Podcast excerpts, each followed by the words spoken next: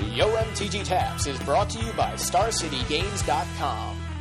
New Phyrexia is coming soon, and StarCityGames.com is your source for boxes, cases, fat packs, intro packs, complete sets, and singles. Head on over to StarCityGames.com and pre-order New Phyrexia today.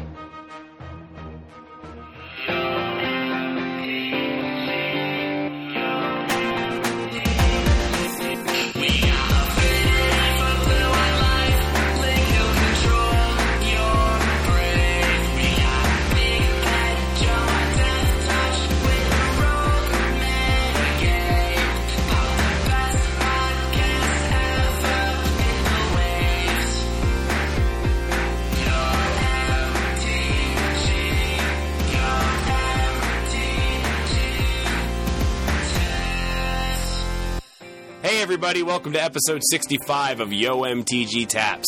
This is Big Head Joe, and I'm here with not Joey Pasco, but the man himself, Adam the Stybs Styborski. I'm like three Joeys put together, and then probably a couple burgers on top, just just for good measure. Definitely had some burgers yesterday, which were pretty awesome. Uh, there was a little event this weekend, the final regional pre-release. Uh, sad to see them go. There was a tradition for us for you know for many years. I always run my tournaments on Sundays because the regional pre-releases are just you know they're just where it's at. Like it's a a great time to go into a big group and who knows what the heck you're going to come out of it with. You know, I definitely got a lot of good trading done this weekend, so quite happy.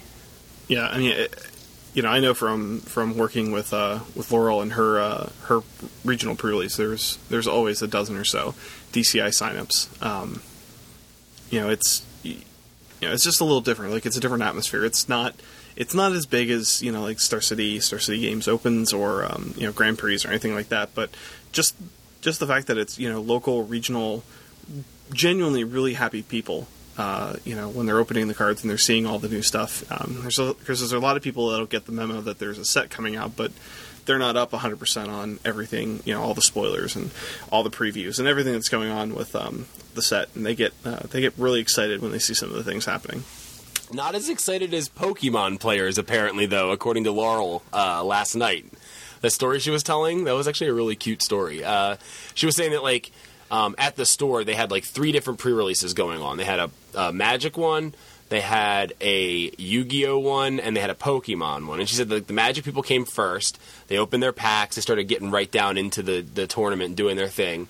Um, then the Yu-Gi-Oh players showed up. The Yu-Gi-Oh players got all their cards. They started opening their packs, jumped right into a tournament, and then the Pokemon players came finally and opened their packs, and you just hear squeals of excitement that like kind of made everyone shut up and like look at what was going on, um, which I thought was a really. Uh, I just thought it was an awesome story, like just because you know we kind of lose that I think as you know at least I do sometimes as a competitive player. Although I kind of aggravated my roommate Travis earlier uh, when I went running, screaming to him with a card in my hand, and he was like, "Oh, what'd you get?" I'm like, "Check out this goblin token." He was like, "I really thought you got something cooler than that." Yeah, the uh, the facepalm like slapped off the wall, like it echoed. I mean, I I, I think it's universal. I mean, any, anytime you you get a bunch of a bunch of people together that really care, really passionate about what they you know the the hobby, the gaming, the entertainment, everything that they're doing, and you give them say, hey, look, check this out, brand new stuff. Nobody has it. Now you, now you can get it. You know, and I think that the excitement. You know, I, I think um, you know I think we you know we kind of grow out of like the jump up and shout, but I think that you know the fact that some of us still do that, I think I think there's more of us that are that excited about it on the inside you know, and I think that um, you know, I, I know I still get really excited over you know the, the you know quote unquote you know kind of dumb stuff, but it's amazing. You know, I I really enjoy the things I enjoy, and I'm not afraid to admit that. And I think that um, I think that it, you know. There, there are a lot of people out there that really enjoy some of the things, but they're, you know, they're just not speaking up about it anymore. What are you? What are you, a wussy? I'm just kidding. Just kidding. so what I was saying was, you know, the pre-release is really the one day where you know even the most competitive players can have that moment of excitement and that moment of joy from opening, you know, packs and seeing new cards, you know, maybe for the first time, unless they're unless a god book was spoiled, um, and just getting a chance to. Um, you know, to play with the cards, is get their hands on them for the first time uh, before they buckle down and start making their tier one decks for standard and what have you. You know, Yeah, I mean, I, I think that um, you know, there's definitely there's definitely a skill um, you know the best players have in, in being able to look at a card on paper and understand how it works and feels and evaluate that in um, kind of a vacuum. But until you actually sit down and start playing with the cards and um, you start seeing some of the subtle uh, subtle interactions and some of the synergies that aren't necessarily evident up front, um, or learning how to play around stuff like Spellskite and things like that that um, you know are kind of unique and, and don't function similar you know as, as similar to something that, that we're already familiar with. You know, I um I know that that uh, a lot of the uh, a lot of the more competitive players were, were really impressed with some of the interactions and, and the things that they were taking away from it. It wasn't quite as simple as they as they may have thought. Right, and and you know, like some of the simplest interactions I didn't notice until I was just in game. I was like, "Oh my god, you mean I can just bounce my Maul Splicer and play him again and get two more golems?" Oh my god, I'm like, I'm putting these two disperses that are inexplicably in my sideboard in my main deck. So, I mean, I had two of the one that because I originally had like creature bounce in there just as a way to get my dudes through, and then like realized, oh my god, I can use this on my on my splicers too and make more golems. Oh yeah, so doing that. So.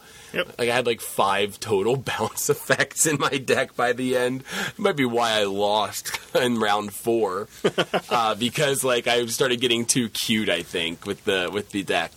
Um, the deck turned out a lot better than I thought. So uh, my pre-release, right? Uh, Saturday, I played uh, the one sealed event on Saturday, and um, I played a blue-green deck that ran two Maul Splicers and a um, is it Wing Splicer, the flying the one? one that gets golems flying. Yeah, Yeah, your well- golems flying. Yeah, exactly. Um, had those, which are really neat. Um, I had a Chancellor of the Tangle, which uh, I only managed to reveal in a relevant way. I never revealed it if I couldn't play a turn one two drop, you know. But uh, Right. I revealed it once and got to play a Perilous Myr on turn one, which is pretty sweet.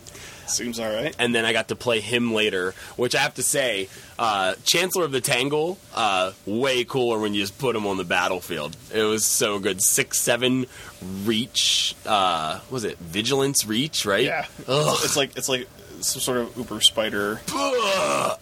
nasty. um, if Wurmcoil Engine didn't have Death Touch, it's all I gotta say. Uh, be the ultimate. Um, so I went, I went, did well. I went three one. I went 3-0 throughout the day, and then lost in round four to uh, Robert Fletcher, who plays at Amazing Spiral, where I work sometimes. He whooped on me real good. Uh, but it was a fun day until then. Trading Hall was pretty good. Um, I mean, like, just got a bunch of stuff. And like, when I looked at this stuff at the end of the day, I was like, "What the hell is all this stuff? like, really? This is what I got today? It's so random." All right, so we're back. We just took a little break to uh, eat some food, and now we can't remember what the heck we were talking about. So I guess let's move on. Um, Adam uh, was gunslinging uh, Saturday at the regional pre-release, and Sunday today at our pre-release. Um, I know you've got some cool stories. Uh, I guess let's start off with like what you pulled and you know the kind of deck you built. Uh, on Saturday, I had um, kind of a different deck. It was a uh, it was kind of like a blue white aggro kind of deck. Yeah. Um, it curved uh, curved out with like um, thop, uh, Spined Thopter and porcelain legionnaire and Kemba Skyguard, a bunch of you know a bunch of flying creatures, and kind of went up to um, Chancellor of the Annex.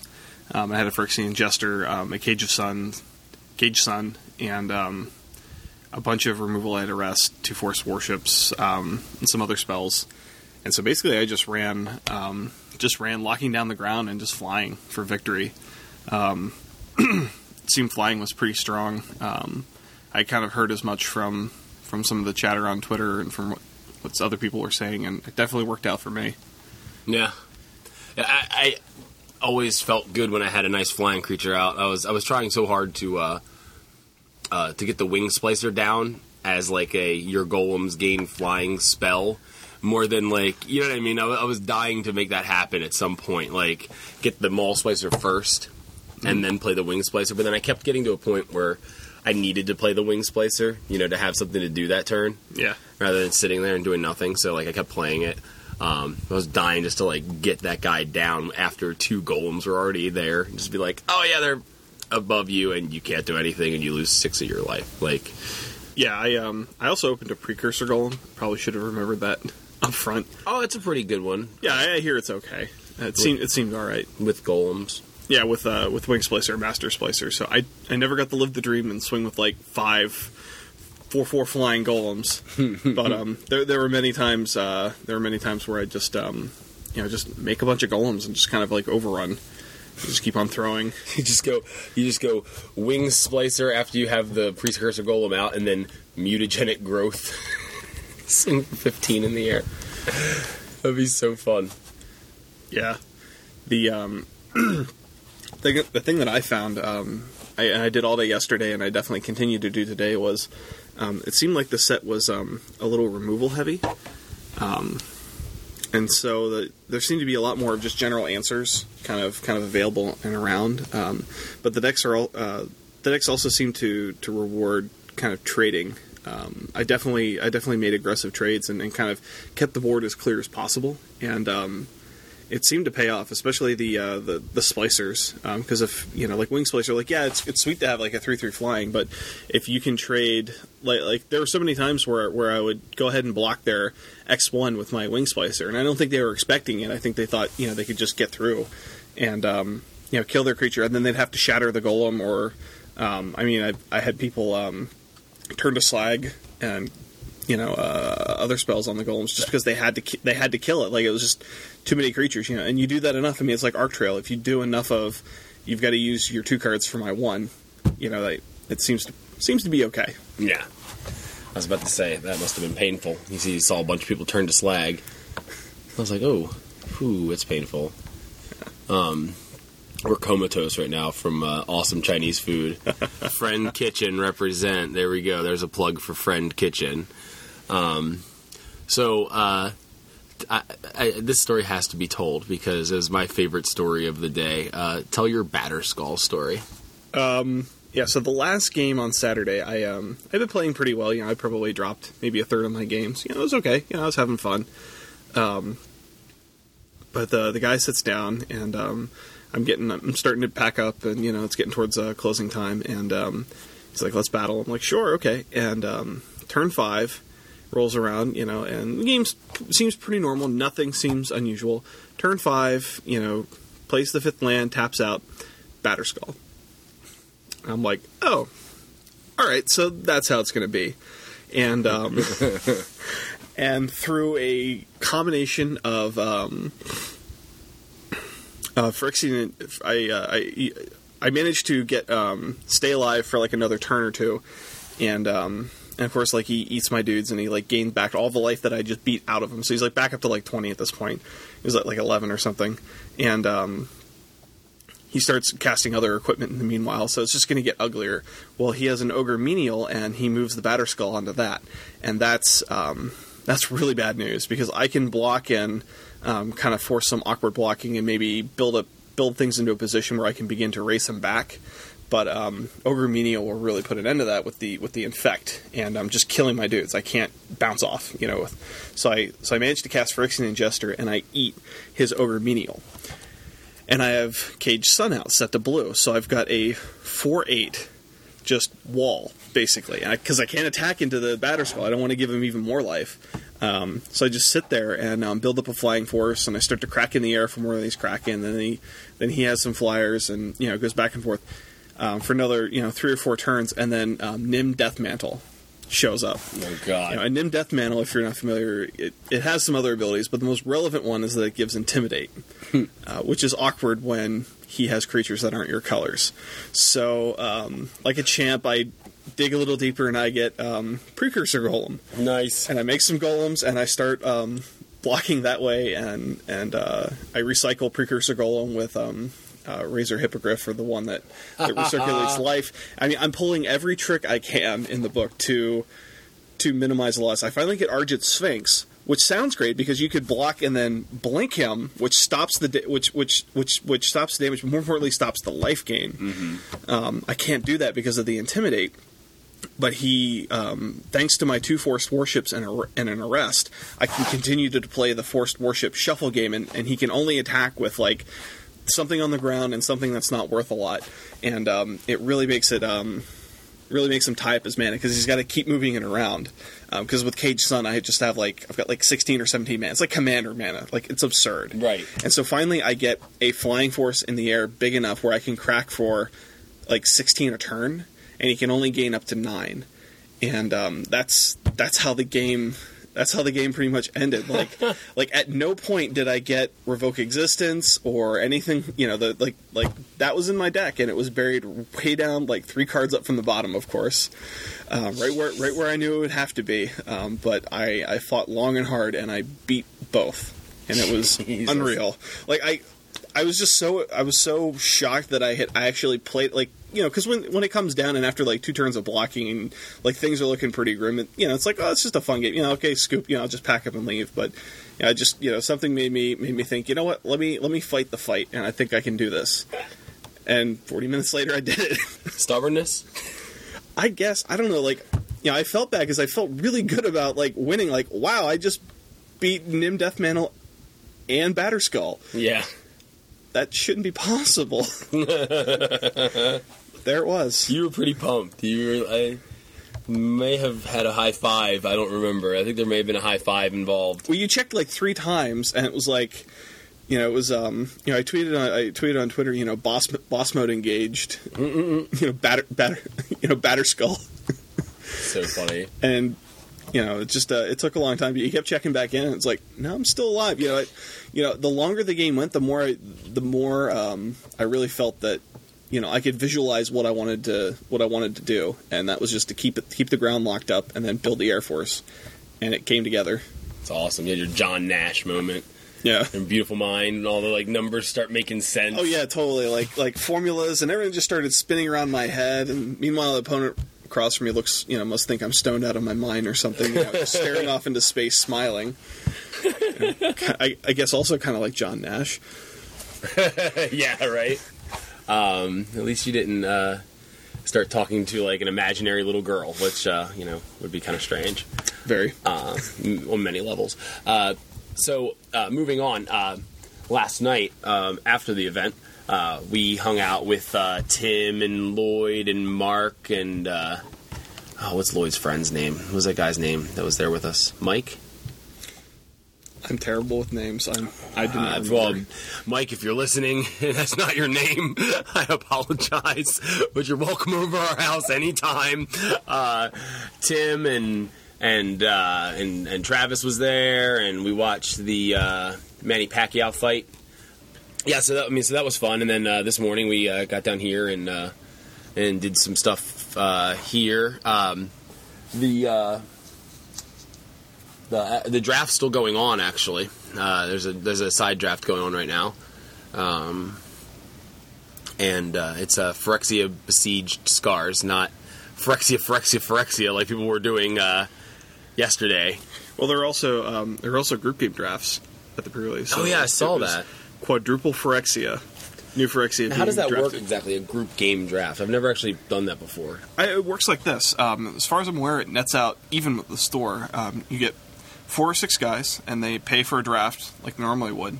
Um, but instead of having um, additional, as many additional packs as prizes at the end, um, each player drafts a, a fourth pack, and you draft for a um, free for all multiplayer game. So whether it's four four players or six players, you know everybody drafts their four packs. If it's four players, there's one bonus pack for the last man standing. Six players, there's three packs. You know, it's definitely not you know it's definitely not something you you grind for value. But um, it's a really good way of mixing, you know, the, like play with the new set. You know, get all get a bunch of new cards. You know, you pay for one draft, but you get to see four packs worth of stuff and get to pick up things. And by the time you're into like halfway through the third and fourth pack, like you probably have plenty, you know, plenty of playables, so you can try and just like pick up extra cards that you like. You know, it's, it's great. It's like, well, I really want this splicer. You know, I want to start making the golem deck. Well, just pick up a couple. You know, I mean, like, it's all right. Yeah, you can go ahead and you know waste picks. You know, it's not a you know it's not an optimization kind of thing. It's more like a you know this is a, you know it's a, it's a way to have some some good multiplayer fun without um, everybody having to build decks, uh, build their own decks ahead of time or anything, and everybody gets part of the new cards, the new set. It's um, you know, something Laurel lets um, lets us do. It's you know the homebrew format, and a lot of us really like it. It's really cool. I never really uh, seen that before. So, is it just one game that you play, like one multiplayer game? Do two out of three, or I Yeah, guess you just- can't really do two out of three when there's four players. But So, uh, sometimes the games take a long time. I mean, it's definitely a casual format. It's like a you know draft, build your decks, play a long multiplayer game. yeah, Um, I mean, the biggest difference is um, what's called the rumble rule. Is that for each point of life loss or damage you deal to opponents um, directly, you gain that many rumble points, and for every 20 rumble points, you can choose a card um, from your sideboard that is anything that's not in your main deck, and set it aside. You have to choose it when you get to the 20, and you set it aside, and then you can cast that card without paying its mana cost whenever you could normally cast that card. You can even get a basic land if you need it, you know, but whenever you can normally could. X spells and, ad- and, and additional costs you have to pay. But um, otherwise, like you know, like, like you can be playing like just a really aggressive deck, and you can go get a, a counter, you know, a counter spell, or this big, huge off-color monster that you picked early, but you didn't end up getting the deck for, and you can just plop it into play or get it. It's to um, it, it's to stop the turtling and reward it. You know, it's to not reward the hyper defensive tactics. Like if you're not actively dealing damage to opponents, the game's going to take a really long time, and this rewards that that idea that you know you should be playing games to you know to beat your friends down and, and kill their creatures and swing and attack and go ahead and take a couple risks you know? Because the payoff can be i- i- amazing. I mean you just get a free card. You know back in conflicts free progenitus. It happened. Um, you know when alara reborn was out free breath of Malfegor which by the way in a six player game auto queued you for the next rumble card oh my god, yeah. yeah so like, like if you wanted to do if you wanted to make that happen you had to fight for it That but is then so the wicked. reward is you know it's great you know and then the thing is is it really makes those it makes the games go a little faster you know it you know people will still turtle and, and get defensive especially as things get really cluttered but if somebody can punch through knock a player out get a bunch of rumble and put themselves in a position where they're not going to get killed themselves they'll do it like why wouldn't you you know why wouldn't you do that if you had that option Oh yeah. If I could do that in standard, Yeah. deal twenty damage to my opponent, and then I get a free card. no, I'm just kidding. Isn't that just like Jace's second ability or something like that? Like get free cards. The first one's undo a card, whatever. And the third one's deal twenty. Yeah, something like that. Might as well be. Um, yeah, so um, it's so funny. That sounds like that sounds like a really fun format. Uh, next time, I, I was about to say next time I go to a regional pre-release, I wanted to do that. But there are not going to be any more regional pre-releases. I want to know how you feel about that because it's really obviously stressing me out. So, like, how do you feel about the loss of the regional pre-releases, and like, how do you feel about those in general? I mean, I I always like the, the, the larger pre-releases just because it's um you know I, I enjoy do I enjoy doing trading and trying to track down cards for Commander. Um, by the way, cards are legal for Commander as of their pre-release. That's right. So um so I you know I, I would spend time just trying to find the cards I want you know and um you know like yesterday you know like I you know I always bring a little sign to put out and I'm like you know hey these are the ones I'm looking for because I can't troll the the floors you know I, I basically sit still and play Magic against people for about 12 hours so um, some two very nice guys, you know, took note of that, or um, somebody told them, and one guy came over and had a foil Jin-Gitaxias, and the other guy had a foil Vorinclex, and it was Oh, like so awesome. sweet. It's just you know, like I mean, they're really nice guys. Like I had like like you know, like I had to make them take more stuff because they just you know they they're just like, well, I'm not interested in this stuff, but I do, I do like these. You know, it's like I don't think Myr Reservoir is exactly equal to to that. You know, go ahead and go ahead and look for some more, please. you know, so yeah, it, you know, um, it's you you get that. Um, you know, I, I think that's that sometimes there's you know there's there's the draw of of going to a big event. I mean, I think that's why Grand Prix and Star City Opens are, are so exciting, is because it's like all, all these people together. And so regional pre-releases are a really odd mix, um, or, or at least the ones that I've been to, I should say, have been a really odd mix of yes, there's the the you know the on top of everything and on top of their game competitive players. You know, I saw Jarvis Yu and a bunch of the you know a bunch of really really sharp players come in and spend time beating me down um, and telling and, and making a couple pointers about my deck um, before I started playing everybody else. So thanks, but um, but you know that that there are just so many people are just like you know I come to this you know and like that's what they came to is they go to a pre-release you know they don't have all the time to go to the card shops you know they don't have Friday night you know they work or they you know they're like married and have kids and stuff but being able to take a Saturday morning and go play in a sealed flight and, and see a couple friends and play some magic I mean I I've lost count way long ago of the number of people like, oh, you know, what did you come here? Oh, I just, you know, I, I played since whenever. You know, I've always gone to pre-releases. They're great you know, um, you know, and it's not everybody. I mean, just, I, I just I've just taken note of this of this small portion, and um, you know, I really empathize with you know with, with what's going to happen. You know, that it's not that they're going. You know, pre-releases aren't going away, but you know, it's it's definitely going to be a little different when you go to a store and there's not you know 200 people, but there's 20. You know, or there's 40. You know, it just it has a different type of feel. Um, Yeah, I mean, I literally. Yeah, I think I can safely say that until I started running pre-releases, I had never been to a store pre-release. Like, I never cared to. I was always like, "Well, I go to the regional pre-release. Why do I need to go to a store?" Like, like it was only because I had to start running them, and I didn't have much use for the smaller pre-releases because I had the big one. You know. Um. Now, obviously, now like I try to go to as many events as I can, you know, because I just want to get as many opportunities to trade as I possibly can and right. get the cards that I need. You know what's kind of awesome? I'm having a lot of trouble finding things I need for Legacy right now. like I know there are things Wow, I tough- need. Tough life. I know Yeah. there are things I need. You know what I mean? I know there are like like cards and stuff that I need uh, down the road, but like my two decks are built. Like like I've been saying, like I got my two polluted deltas from you. Yep. I have a Bayou waiting for me in Orlando, and I'll be getting a Underground Sea sometime this month. Yeah. And I'm done with Team America. I'm done with Merfolk. And like now I'm just chilling. Like I've got two legacy decks that I love, you know, and I'm ready to play with them. I want to ch- make some changes to them. Those things are tiny little tweaks, you know. They're not things that like need like a severe overhaul of like your entire collection or like standard. Um, like every three months, uh, break the cycle, play legacy.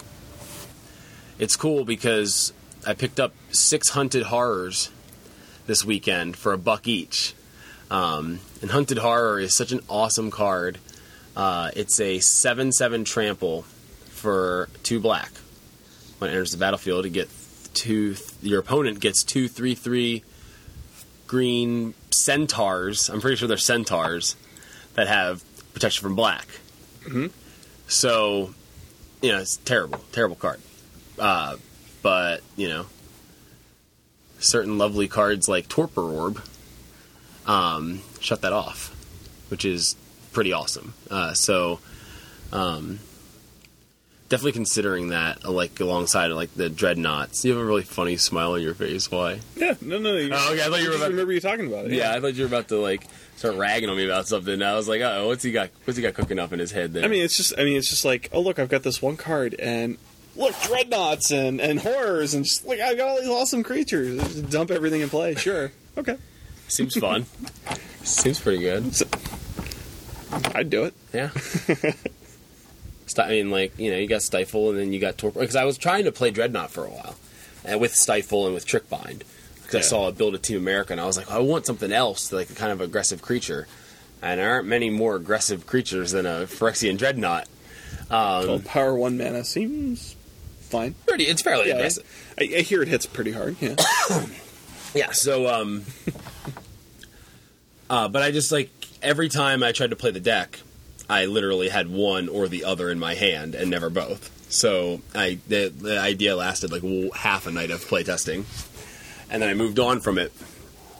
But like something like where you're already running the stifles, you know, in your deck, adding something like Torpor Orb and then running like the Hunted Horror Dreadnought package with like a tar- with like Tarmogoyf still in there too. Just seems like a just seems awesome. Seems worth trying. That's for sure. So that's like kind of something I'm really looking forward to messing with. Uh, just got to get more torpor orbs, I guess. any cool stories from today? I know. Uh, I mean, I guess the one cool story that I can tell of Adam's day is that he dropped one match all day, uh, gunslinging. Uh, so good for him. I guess. Yeah. It's pretty rocking. Uh, it clearly had to be legacy because you know, um, I lost to a mono black um, dark depths deck. oh, neat. Yeah, it was just like yeah, I um, had a little trouble. Had a little trouble with my mana, and of course, triple wasteland helps that helps that trouble out quite a bit. Um, Yeah. As I you know, as I'm backpedaling and trying to recover, I just couldn't get back up to three mana. You know, I mean, I you're playing junk, right? yeah, yeah, I played junk, and um, you know, I just got beaten down by um, by first striking hex, you know, um, hex mages and and uh, and uh, nut, the um, gatekeeper of Malakir. Like when I saw that cast, I was like, oh wow, I've got one dude to, to block this first striker. Great. Uh, oh, all right. Gatekeeper Malakir, huh? Yep. Oh, that's awesome. Yeah, it was mono black, and um, you know, I, I should have I should have figured. Uh, I, I didn't um, I didn't quite see all of it coming, but I I probably should have realized that when it was uh, you know first turn um, Urborg Tomb of Yawgmoth Uh oh. for uh, for a top, Uh oh. and it was just like yeah, just uh, just you know hand sculpting there on out. He always had uh, he always had what he needed. That's great. That's really cool. I've actually been, I had been talking to Joey about, uh, like just smashing a whole bunch of different good decks together. Like you got countertop, right? Um, and you've got the um, the Thopter sword combo. And I was like talking to Joey. I'm like, yeah, I know you've got those two together now in, in countertop. Like, why don't they just throw the Dark Depths Hex Mage combo in there too? You know, like, go for it. Just go all out. You know, like, why not? Go Thopter Depths countertop. Well, I mean, how many more decks do you have to add, and then you can just play a you know Battle of Wits deck? Yeah. yes, you can. Um, we already talked about that on the podcast uh, last week, but again, big shout out to Kenny Mayer for top 32ing with his Battle of Wits uh, deck. It's pretty impressive. Uh, it's the story of the story of the year, I think. Uh, if more people didn't chicken out, it would have easily been the story of the year. But some of you are cowards and some of you decided to not play Dark Depths, Dark Depths, Battle of Wits, whatever, and instead played whatever decks you didn't top 32 with, apparently. Ooh. So, uh, too bad. Oh well. Maybe I'll play Battle of Wits. No, actually, if I play in Baltimore at the Star City Open, I have to play Merfolk, and I have to get on feature match round one. The reason why is because I've got Tim's uh, Happy Birthday Lord of Atlantis in there. Have you seen that? No. It's, it's a Lord of Atlantis from fourth edition that he found at his house randomly, and it just has "Happy Birthday" written on it real big with the permanent black marker. Um, and then we recreated it uh, two Christmases ago with a Baneslayer angel. Back when Baneslayer was still fifty bucks, we wrote "Merry Christmas" real big on a Baneslayer angel in permanent black marker. Uh, for Tim for Christmas, and and gave it to him, and he was he put it straight in his deck. so awesome, um, because he had been playing the the Merfolk deck when it was standard legal, and he had the Happy Birthday. We just call it Happy Birthday. We don't even call it Lord of Atlantis with Happy Birthday. We just call it Happy Birthday. So he had Happy Birthday in his deck, and every time we play, we'd be like Happy Birthday. We get all excited, right? And then eventually that deck rotated, and he didn't play extended really, so it kind of went away, right? Right. Um, So now, you know, so we were like, man, we got to get Tim a card. We so we got to bring back Happy Birthday. So we put Merry Christmas on a Baneslayer Angel because he was playing Blue White Control at the time. Slapped it in his deck and he was good to go. Um, so I, when I decided to start playing Legacy, I wanted to play Team America, but Right. then I decided to pick up Merfolk on the side because I knew Tim still had the remnants of the extended deck, you know, or this when it was standard still. And uh, I traded for him, like traded uh, him for Happy Birthday. And he was like, "Yeah, I'll only trade it to you if you promise you put it in the deck, or if you don't. If you, he's like, don't, you can't trade it. He's like, if uh, if you if you're gonna get rid of it, you got to give it back to me. I was like, deal. So I was like, I'm gonna get it on a feature match. So that's now my goal is to get Happy Birthday in a feature match at uh, the SCG Open in Baltimore. So my new goal. Um, And maybe I'll actually win one too. That would be exciting. Like maybe I'll actually win a match ever. So I guess moving forward, well, what's the stuff that you're most interested in, like right now, like from the new set? Because I mean, you know, from like a commander standpoint, uh, from a cube standpoint, I think it's the first time I've ever said commander first without saying EDH and then correcting myself. Oh my god, you've been saying it enough times. You're actually working it into my head. Nice job. Yep. So, uh, as you all should know, uh, Adam Styborski is a very uh, prominent member of the Cube community. Uh, he has a blog that is thepaupercube.wordpress.com, and you should look at it and uh, go to his cube template and steal it and use it if you want to make a pauper cube because I know that I would have no idea how to make one. So if I ever make one, I'm just going to steal Adam's, uh, which is fine. Because sometimes you need someone to do the work for you, and he's willing to do the work. So, amen, brother. Um, so, uh, uh, so like, what stuff for, like is that got you the most excited? Like coming up here, I mean, like uh, there are some obvious things for EDH that I could think of, like things off top of my head that I like are uh, Caged Sun. Yep. I, I mean, I was I, I was just to do a quick like a like a one two three like for commander. Probably Caged Sun is the card I'm most excited about. Um, I really love what monocolor decks can do. Um, I mean, I get. Um, I guess because I play Commander so much, um, I get really tired of seeing some of the same cards over and over because they're really good staple cards. You know, certain artifacts, certain multicolor cards, you know, certain color combinations you see regularly. So um, it's nice to see a monocolor deck because um, you you know you're probably going to get a little bit of variety, even if it's just a goblin deck, like a goblin tribal deck running, you know, Gauntlet of Power, Caged Sun, you know, Gauntlet of Might, everything that gives power to red. I, I think is kind of a wacky, different approach, and it's a little refreshing. You know, um, I think sometimes it's really easy to keep the focus on what's the you know what's the most powerful thing I can do right now versus you know would be really awesome this um, in terms of just the fun factor and the randomness, especially in like a bigger group game, uh, how do you feel about Soul Conduit? What? It's a six mana artifact, and it's six and tap. Uh, two target players exchange life totals. Oh yeah, yeah, yeah, yeah. Um, wow, that's gonna completely hose some people. I was thinking about using that in a uh, in like a poison deck, right? so you're like beating you down with poison, or like if uh, because I didn't have a lot of poison in my pool, but I had a soul conduit. So I was like, well, what if I make like a poison, like half poison, half not poison deck, and then start getting in there with poison, and if poison doesn't work. And they start getting me to the brink of death to switch our life totals and then kill them with like the couple non poison creatures I have.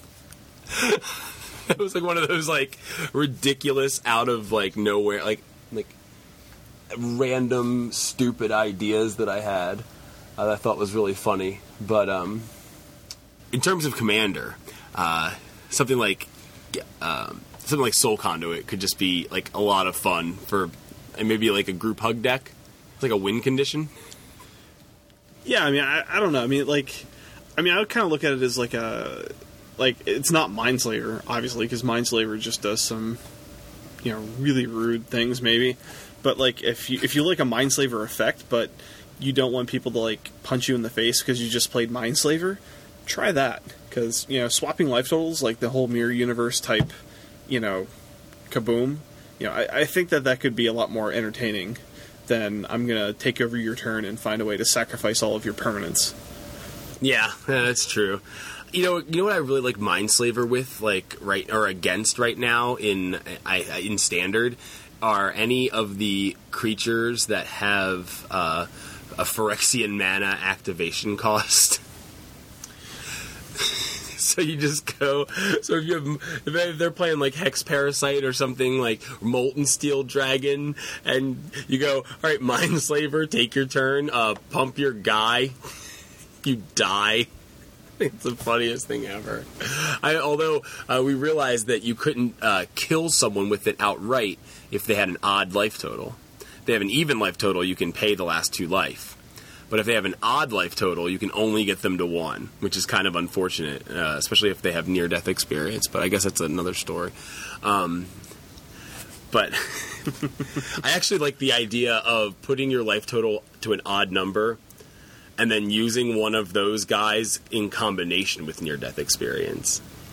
Yeah. so you like you play near death experience and then like end a turn. It's like you take your uh, whatever the unblockable guy is, and you just make him unblockable like nine times. Put yourself at one life at the end of your opponent's turn, and then they pass a turn and you win. Yep. I mean, the thing is, is now there's also um, pristine talisman or whatever. Uh, it's an artifact, and you tap and gain one life. When you, you tap and add a colorless mana, but you gain one life Right. when you do that. So, like, you don't even need to like worry about getting to odd because you can just manipulate your life total with that. Right. Yeah. Oh, that's true. Hmm. seems like a really dumb deck. It seems like it could be really fun. Um. Hmm. Hmm. and it's got the wheels turning. You can combine it with Phyrexian Unlife to make sure your opponents don't abuse you. Yeah. I think we just built a deck here on YoMTG Taps. Might be one of the worst standard decks ever made, but uh, it's uh, Johnny's delight. Johnny's Delight. It's excellent. Um, it goes a hip, a hop. No, but anyway, uh, sorry, I nailed that one, right? Uh, uh, so anyway, uh, moving on from that terrible deck idea, uh, what other cards from EDH have you excited? Um, Commander. I'm kind of, I'm kind of excited and kind of apprehensive for the Praetors. Um, they're, I mean, I, I think they they all have really cool abilities and they all feel really flavorful and they do really, um, you know, really interesting kind of things. Um, but I, you know, for for as much as I feel, you know, Urabrask and Elesh Norn are probably, you know, pretty fair, and they feel, you know, I feel like they're they're something you can work around. I mean, if if all of your like, um, for example, I play a Rhys the Redeemed token deck, and I had to fight a Massacre Wurm on more than one occasion this weekend, and Massacre Wurm pretty much annihilates me. So I'm not too keen on Elesh Norn. but at the same time, I'm also playing a deck where just minus two, minus two to the board wipes it, wipes mine. So, you know, it's a trade-off. You know, I, I'm I'm intentionally aware of that.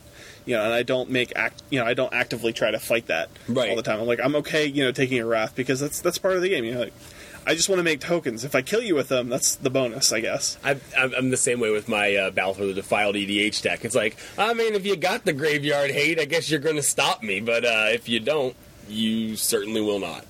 You know, Yeah. it's kind of uh, what it comes down to for me. It's like, are you going to shut off my graveyard? If you do, well, good for you. You know, begin the game with a. Uh, you begin the game with a Leyline of the Void in play, and you're just going to be playing against a crappy tribal deck, you know. But uh, and that's fine. Uh, probably gets a little better with Caged Sun, uh, which Ding. I'm looking forward to putting in there. I got to find a foil. Uh, You and me both. yeah, it, yeah, but as much as like that, that's a, that can be entertaining or sensible. You know, I, I'm really, I'm, I'm really not ex- not as excited about um, Jin-Gitaxias. I mean, like, you know, if any color needed, you know, another flash effect that hoses you at the end of the turn that you have very little recourse to respond to, clearly blue is that color. Um, yeah, I, I, guess I should probably you know turn the sarcasm off, but um, you know the fact that he has flash is what just really you know what really annoys me. You know, it's like it, it isn't that you know you can make people discard cards or you know it's just it's the one guy who you know and there's absolutely there's virtually no reason to ever play Jin any other time other than somebody's end of turn, and that pantsing them of just they don't even get a main phase to deal with it.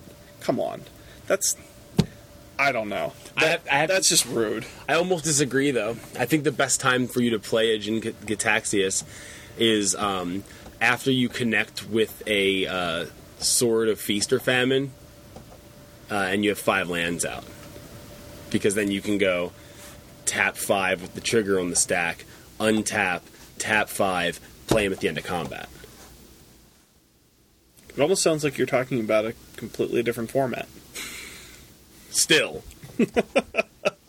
still, I am talking about a different format, but it seems like the best possible time to play Jin-Gitaxias ever, frankly, is on turn five. right? I'm Yeah. just saying, just saying, it's probably the best time to play him is on turn five. But you're right, like in in a format where you can get to ten mana, you know, fairly legitimately, end a turn on your opponent's turn before they have to discard, seems to be the best place.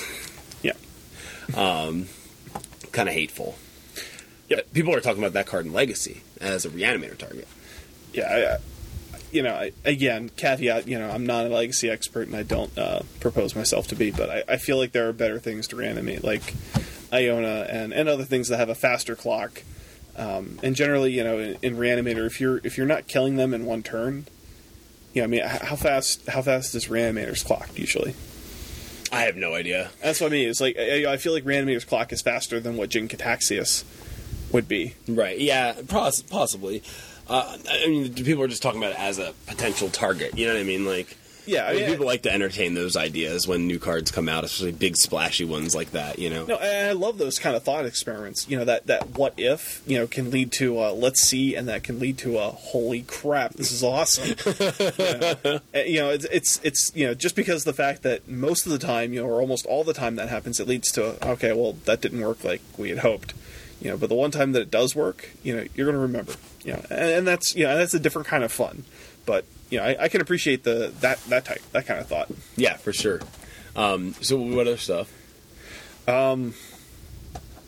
that was pretty much it for uh, for commander. I mean, you know, there's a new sword, you know, so you've got a new sword that has you know protection from red and white, and that's great. You know, pro swords are big in commander. I I try to get enough for my deck so I can kind of piece together and have a little rainbow cloak of power that I can suit up my guys with.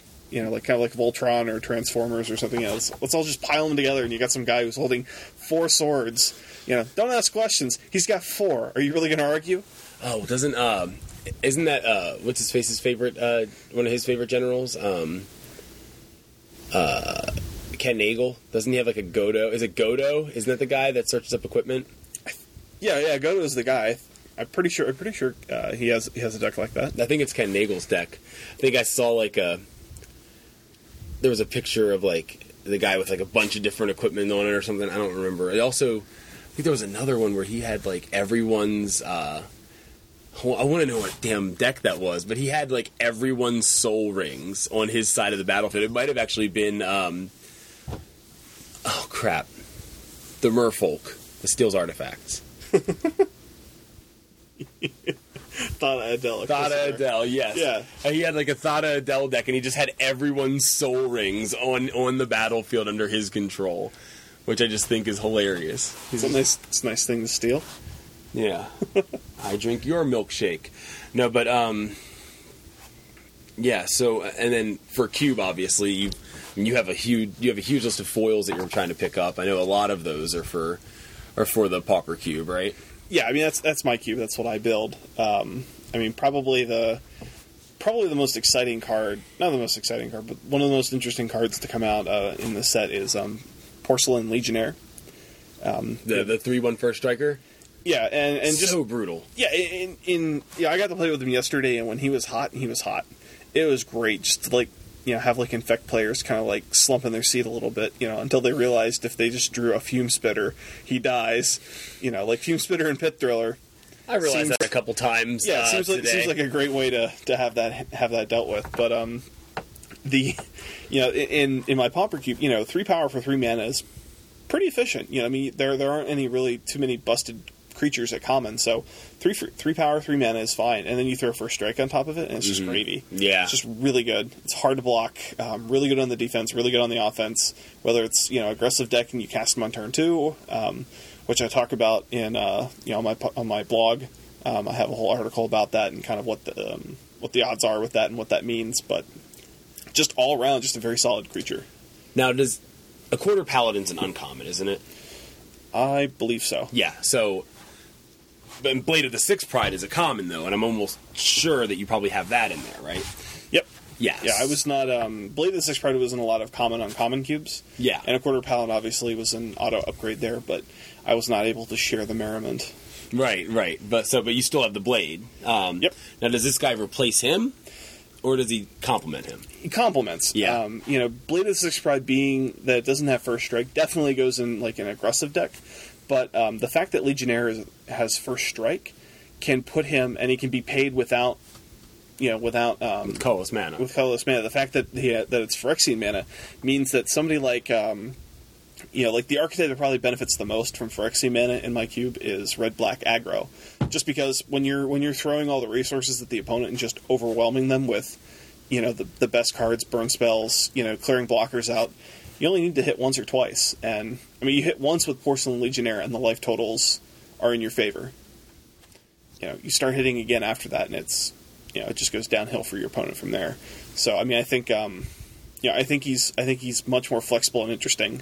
Um, just at the pauper level, you know, when you start to look at you know cube, you know, constructed applications, even, um, you know, like, you know, hey, he's an artifact too, so tempered steel seems like a good pairing, um, but he's Mhm. white, so you can do, um, you know, if you have some sort of tempered steel, Pure. mono white, honor the pure. It doesn't matter which pump spell you draw, your first striker that came down on turn two just got better, Yeah, and you know, it's it's it's fun. I like it. I got to beef with it. got me thinking about going back to mono white now. I have been picking up tempered steels here and there, because you never know. I think they're lower than they'll be. You know what I mean? Like in the long run. I really want to put together like four of those with four Tide Hollow Scullers with um, four of the the um, homunculus from Oh yeah, court homunculus. Court Homunculus, and just like, wow, I've just got artifacts everywhere, and they're all creatures, and they're all white. like, That's awesome. Yeah. I don't know. Hmm.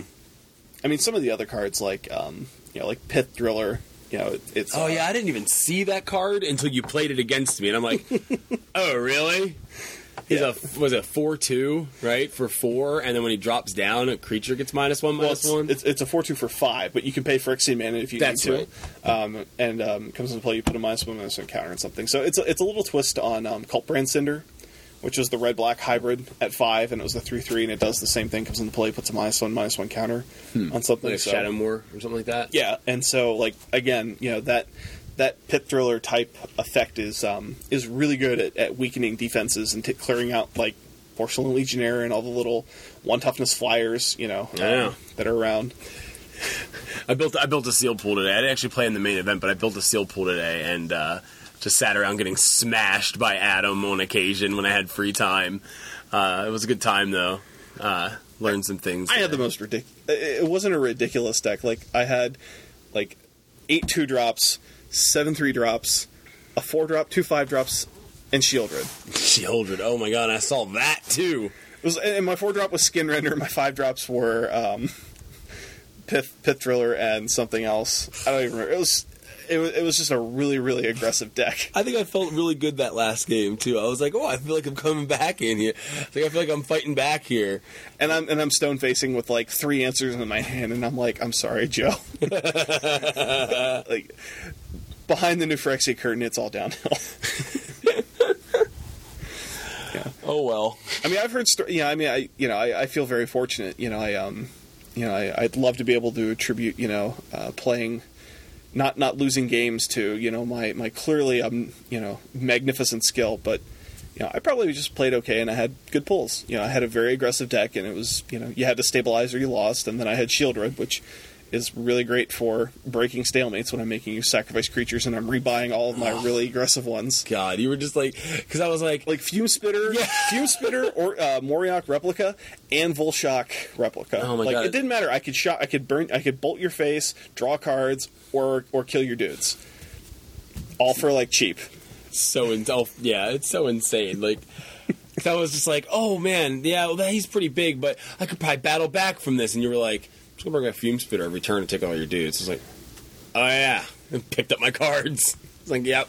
I mean, to put it in context, I fought you know Batterskull and Nim. Uh, uh, Nim Deathmantle together, and I won. I fought Sheoldred and lost, and I fought as hard as I could. Like I did the same tricks, you know, re, you know, recirculated precursor golem. I just could not keep up with the uh, the sacrifice and incoming damage. You know, it's um if you don't have something that you know, I, like I played Sheoldred against a guy and he, and he dispatched it. It's great. Metalcraft just kaboom gone. You know, Wow. really, really, really, bu- you know, kind of blew me back. But um, yeah, it was EOT too. Like you didn't even have to draw it. It was like oh, at the end of your turn, dispatch. Like, wow, all right. let me uh, let me rethink this. But um, That's funny. you know, it's it's it's uh it's one of those must answer bombs, and I think it's one of the uh, definitely one of the very few ones. How do you feel about uh, Jor Kadeen? I think there's a lot of potential there as a general with uh, Jor Kadeen. Is that the name of the card, right? The red white. Yeah, I think there's a lot of potential. yeah, the with that. Yeah, I mean, he's the he's the battle cry lord. You know, kind It's of. beyond battle cry. Yeah, it's uh, you know, like if you wanted to say, well, I've got all of these battle cry effects, and I want them all in one deck. He's the guy that lets you make the the commander battle cry deck. It's true. You know, like red white tokens. Like that seems like a super fun strategy to put together. Yeah. Yeah, he- yeah, it's um, yeah, it's it's similar to Agrus Kos, you know, Wojek veteran. Um, Yeah, so I mean, if, if you're if you've been playing with with Kos and you want to change it up, he's probably a good place to start. Yeah, looks fun. Uh, I, I definitely like him. I, I wonder how viable he would be as like a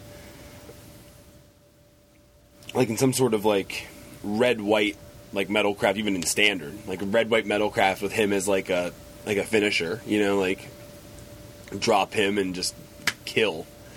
um, but I don't know. I mean, that's just me being super open minded and standard, which I know is the wrong play. Uh,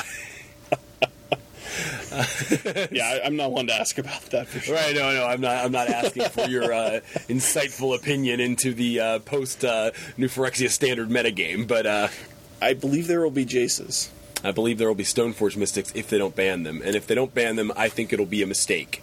Uh, frankly, being dead honest, like we have this thing that we say a lot on the show over and over and over and over again, and it's stop bitching, start brewing, right? And that's you know the the whole thing with that is kind of like you know when you feel like oh I can't you know I can't deal with Jace or I can't afford Jaces and you know you hear a lot of this stuff on the internet all the time Yep. you know um, and I can understand the sentiment to a degree but like our, our our big thing is that you can always find an answer to something you know, if you hate losing to turn one, uh, empty the Warrens for 14 goblins, you know, in Legacy, sideboard four mind break traps. You know what I mean? Don't put yourself in that situation, you know?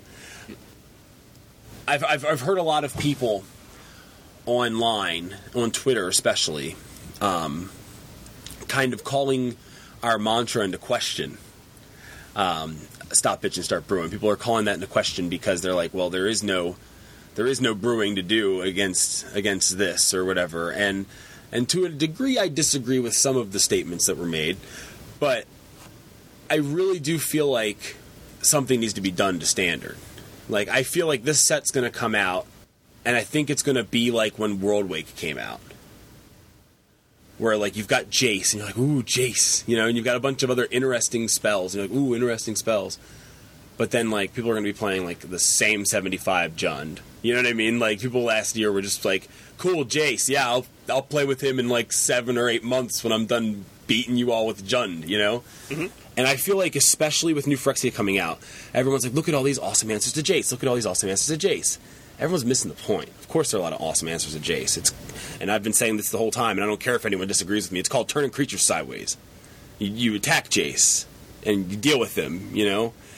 Um, and they have printed a lot of good answers to Planeswalkers, and I commend them for that, because they did need answers to Planeswalkers in general. But I feel like the major problem right now with Standard going forward, starting with New Phyrexia, is going to be Stoneforge Mystic. I think that Stoneforge Mystic is. I mean, I feel like with the two swords, it was a problem. Um, people weren't noticing it as the problem because people were too focused on Jace. These decks are going to have access to Sword of War and Peace and Batterskull starting next week. And Sword of War and Peace adds to the three swords and basically gives whatever creature they want to put out protection from whatever colors any deck they're playing against is. Um, it's going to necessarily, it's going to basically wipe out monocolor decks entirely. Monocolor decks are going to be obsolete.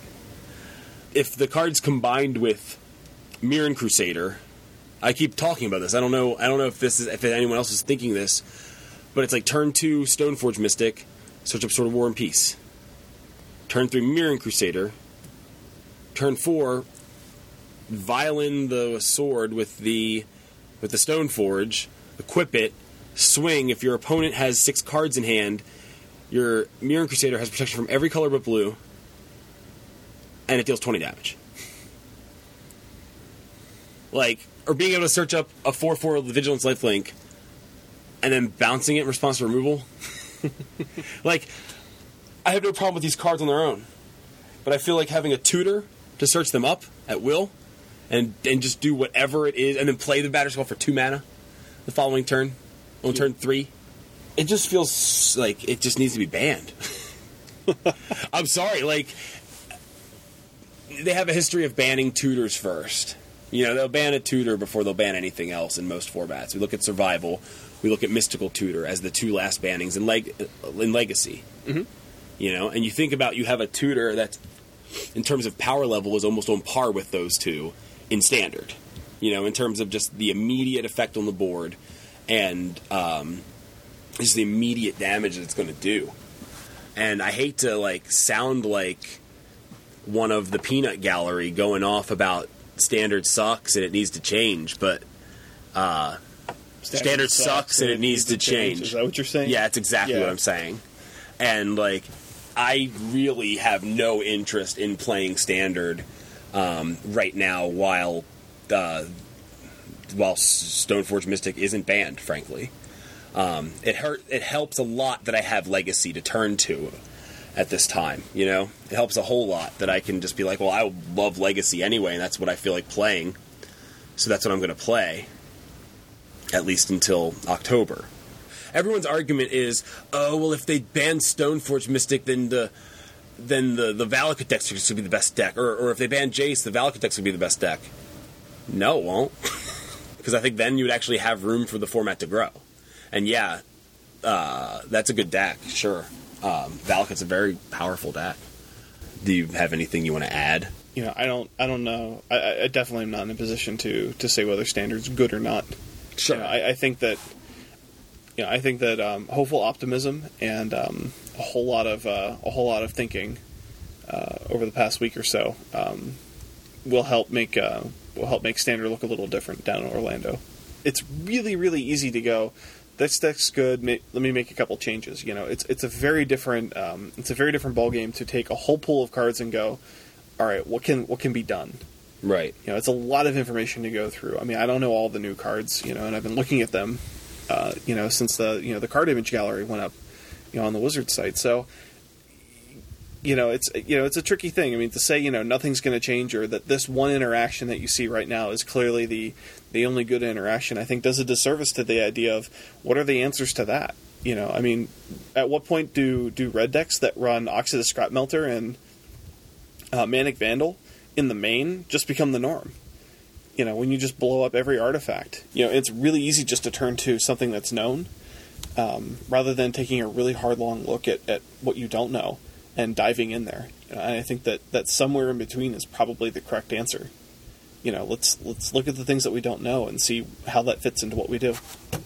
Well, thank God we still have people like Conley Woods around because, you know, because somebody needs to be pushing the envelope, you know, and like, I, mean, I can understand why people do the things they do or fall into the patterns that they do, but um, it's not very exciting to watch. and it's my job to to to comment on exciting matches of Magic, and I want to be able to do that uh, this weekend in Orlando. Well, I mean, I mean, there's two things. Like, you know, like I, I definitely have habits when it comes to deck building and gaming, and and I really struggled to try to bring a different view or a different approach, or you know, um, share different share different ideas. Because if it was just all my ideas, I'd be the only one that likes them. You know, I mean, you know, nobody nobody has every idea um, for everyone at all times. So, you know, I, I think that that when you're looking, you know, if you want to talk about standard environment, you know, like last week, you know, and there's a lot of mirror matches going on, a lot of results from national qualifiers confirming that a handful of decks are definitely the very best. Um, you know that the, the excitement doesn't then come from just you know what's new. It, it also can come from you know of what's known, who's doing what differently, you know, and and that you can examine what's going on a little deeper, you know, but that's a very you know it's it's it's pushing that to an extreme. You know, I don't I don't necessarily you know I, I don't necessarily agree that the only thing that's exciting out there is new. I think that, that understanding something more can be just as exciting. It's just a different type of excitement. Sure, I, I definitely appreciate that. I mean, that's you know something I've like kind of lost my way in learning to appro- you know knowing to appreciate, but uh, hopefully that'll change. We'll see. Um, I'm definitely uh, getting tired. I definitely want to crawl off my soapbox right now and uh, crawl into You've been my there a while. and crawl into my bed. Uh, but it's been fun hanging out um, all weekend, really. We've Yep. hung out all freaking weekend. It's been a blast. Um, so, just real quick, uh, upcoming events. The only one I can think of off the top of my head is uh, this weekend in Orlando, because it's one I'm going to be at. Uh, so, uh, if you're in uh, Orlando, come by and see us. We'll be in the booth all weekend, me and Joey.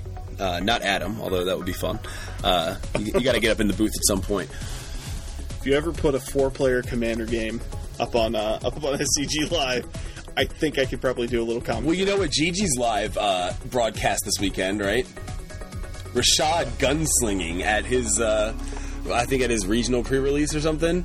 Oh, that's He nuts. broadcasted him gunslinging all weekend or all day on Saturday. if I ah, that makes a lot of sense now because I could I could have actually been streaming that on Saturday. So anyway, uh, come by and see us, and we have life pads um, with the lovely YoMTG Taps logo on them uh, that we will give you if you come by and see us personally. We're out of tokens. We have no more tokens. Anyway, uh, yeah, you can tell I'm getting delirious at this point. So now would probably be a good time for us to sign off. Uh, so uh, for for all of us here at YoMTG Taps, by all of us I mean me and Joey, but uh, me me and Adam are here today. Uh, it's a really awkward ending. That's all the time we have for this week. We are YoMTG Taps. Stop bitching, start brewing.